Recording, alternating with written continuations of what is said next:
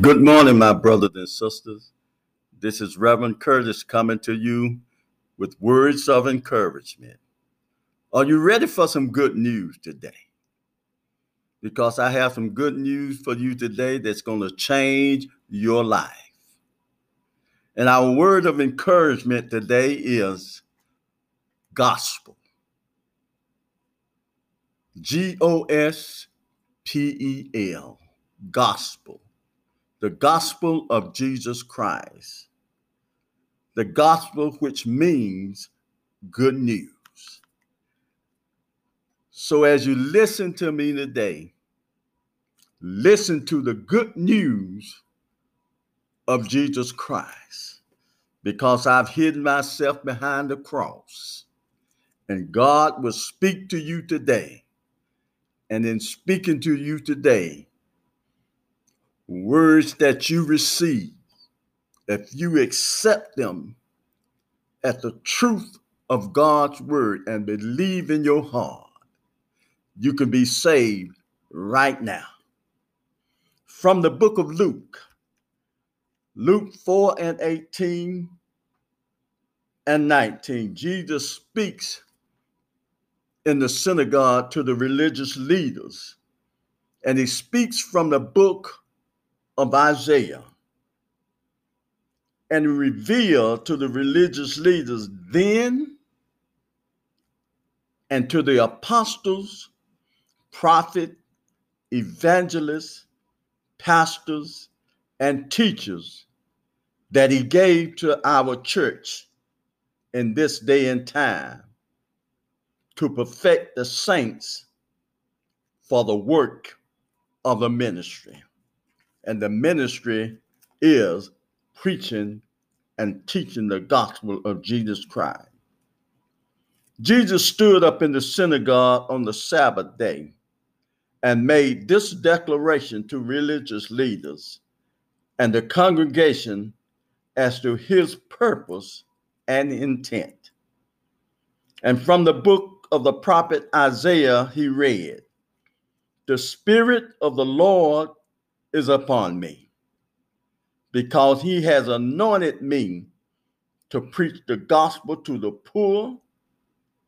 He has sent me to heal the brokenhearted, to preach deliverance to the captive, and recovering of sight to the blind, to set at liberty them that are bruised to preach the acceptable year of the Lord. And he closed the book and he gave it to the minister and sat down. He closed the book because he had just defined what the gospel is about. There was no need to read any further because the declaration was plainly stated. And it says, in the eyes of all them that were in the synagogue, that was in the church, that heard him speak a word of truth, looked on him, stared at him, and he began to say unto them, This day is this scripture fulfilled in your ears. Not tomorrow, not next year, but on this day in this synagogue, what you have heard has been fulfilled in your ears. This one scripture was fulfilled over 3,000 years ago, and it was inclusive of all humanity. To proclaim the gospel of salvation to all by his sacrificial death upon the cross is the acceptable year of the Lord. God's favor God's grace. Romans 5 and 8 states Christ proves his love for us this way. While we were still in our sin, Christ died for us. The foundation has been set by Christ. For other foundation can no man lay than the one laid by Christ. I don't care what you call it, how you brand it, what platform you use, what title you give yourself, or how many degrees on your wall. If it hasn't been built on the foundation that Christ laid, you've already failed. The Bible declares that man doesn't have the ability to lay a foundation that leads to eternal life. And that's what the gospel does it leads a sinner to eternal life. Jesus said in St. John 12 32, and I, singular, if I be lifted up from the earth will draw all men unto me, all mankind unto me. As I hung there on the cross, and the world saw what was happening.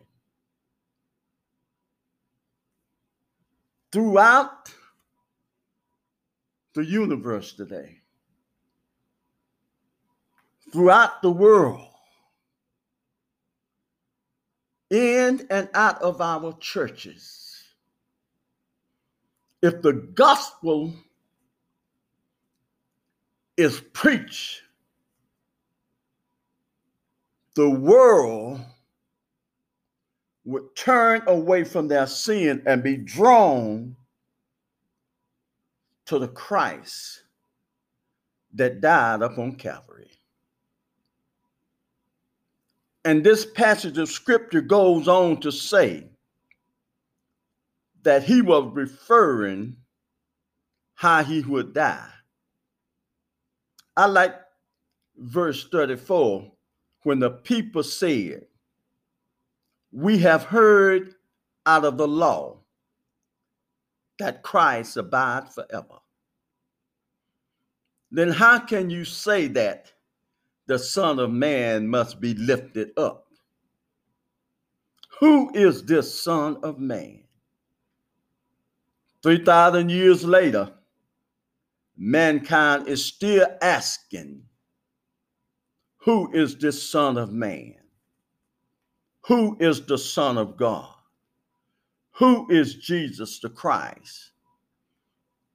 The preaching of the gospel answers the who, what, when and where concerning repentance, confession, forgiveness, eternal life, salvation, the virgin birth, Jesus' death on the cross for our sin, the resurrection, the ascension, Jesus' second coming, the rapture of the church, faith, worship, honor, submission, surrender. It took the disciples at least three years under Jesus' teaching, preaching, healing for the disciples to get to a place where Christ could send them out to minister. Luke 10 and 19, Jesus gave them authority to tread on snakes and scorpions and power over the enemy. Nothing will harm you, he told them. They came back rejoicing because the spirits submitted themselves to them. Jesus told them, Don't rejoice because the spirit submitted unto you. What you need to celebrate is that your names are written in heaven. we, after a while in ministry, believe that we all of a sudden have the power and the authority to be able to have power over scorpions, over snakes, and over the enemy. When God has not tested us, proven us, we have not sat at the feet of Jesus.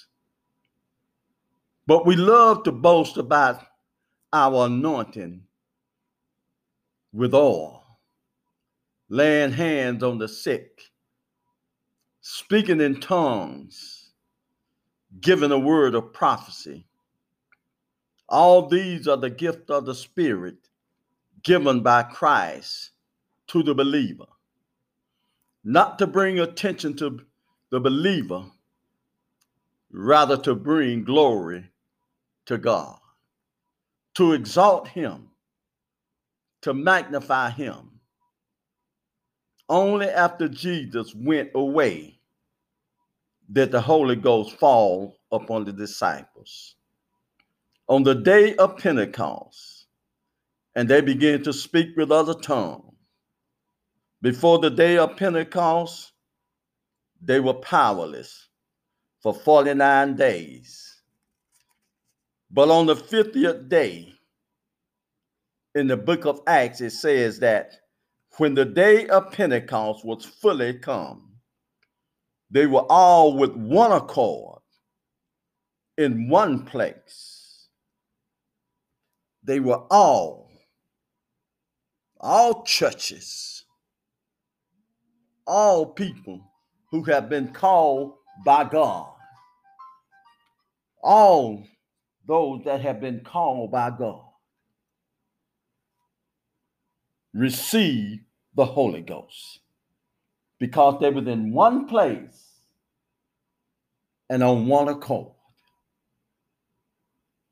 And it says, and suddenly, and suddenly, Jesus told them to tarry, to wait for the promise of the Father you shall be baptized with the Holy Ghost not many days ahead. Verse 8 tells us, But ye shall receive power. After that, the Holy Ghost is come upon you, and you shall be witnesses unto me, both in Jerusalem and all Judea and Samaria and unto the uttermost parts of the earth. Jesus told them to wait and tarry. They waited in the upper room for 49 days. Today, God calls us, many of us, and immediately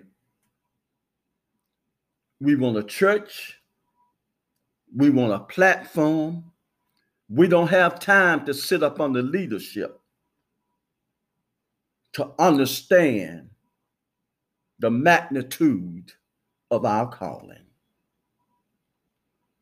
Jesus gave them their commission before they were filled with the Holy Ghost. Verse 14 said, After the filling, Peter began to preach. Referring back to Luke, Jesus said, I've been anointed to preach the gospel. On the day of the Pentecost, the disciples were anointed to preach the gospel, to preach the same gospel that Jesus preached the gospel of salvation. Paul said, Woe unto me if I preach not the gospel, for it is the power of God unto salvation to everyone that believes.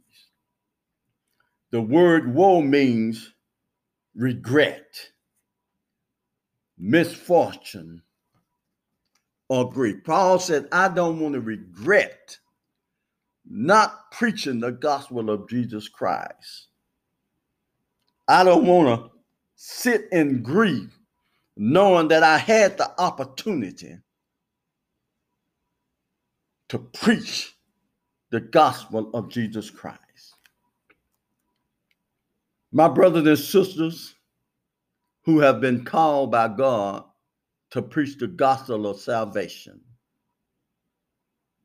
that has the power to turn the life of a sinner into a saint. Make sure that when you take to the airways of social media, make sure when you step into a pulpit, make sure that you are preaching God's intent for mankind and not exalting yourself or not trying to profit from God's word. We have more preachers on the airwave today than ever before. I would say that we have more people on the airwaves more than ever before. And many are not talking about the salvation of mankind. We are not doing mankind justice when we don't talk about the Savior that died on Calvary. When he has been relegated to a couple of minutes at the end of our program. We need to think about what we are doing and what we're saying. The gospel, the good news of Jesus Christ. My brothers and sisters, we're going to end this word today in prayer. Father, in the name of Jesus, we come to you right now. We exalt your name, Lord. We lift you up. We worship you on this day because you are worthy to be praised. You are the only one that sent your only begotten Son to die upon Calvary for all of mankind who took the sins upon his own shoulder, hung, bled, and died upon Calvary. Stayed three days in a borrowed tomb. But the scripture said he rose on the third day with all power in his hand in both heaven and in earth. And he sits right now on the right hand of the Father, making intercessions for the saints. Lord, be glorified in this word. Let your glory be revealed to all that hear this word. And let it tear down strongholds. And let it break yokes. And let it reveal unto us the gospel of Jesus Christ that turned the world upside down. to those who had called. In the name of Jesus, amen. Amen and amen.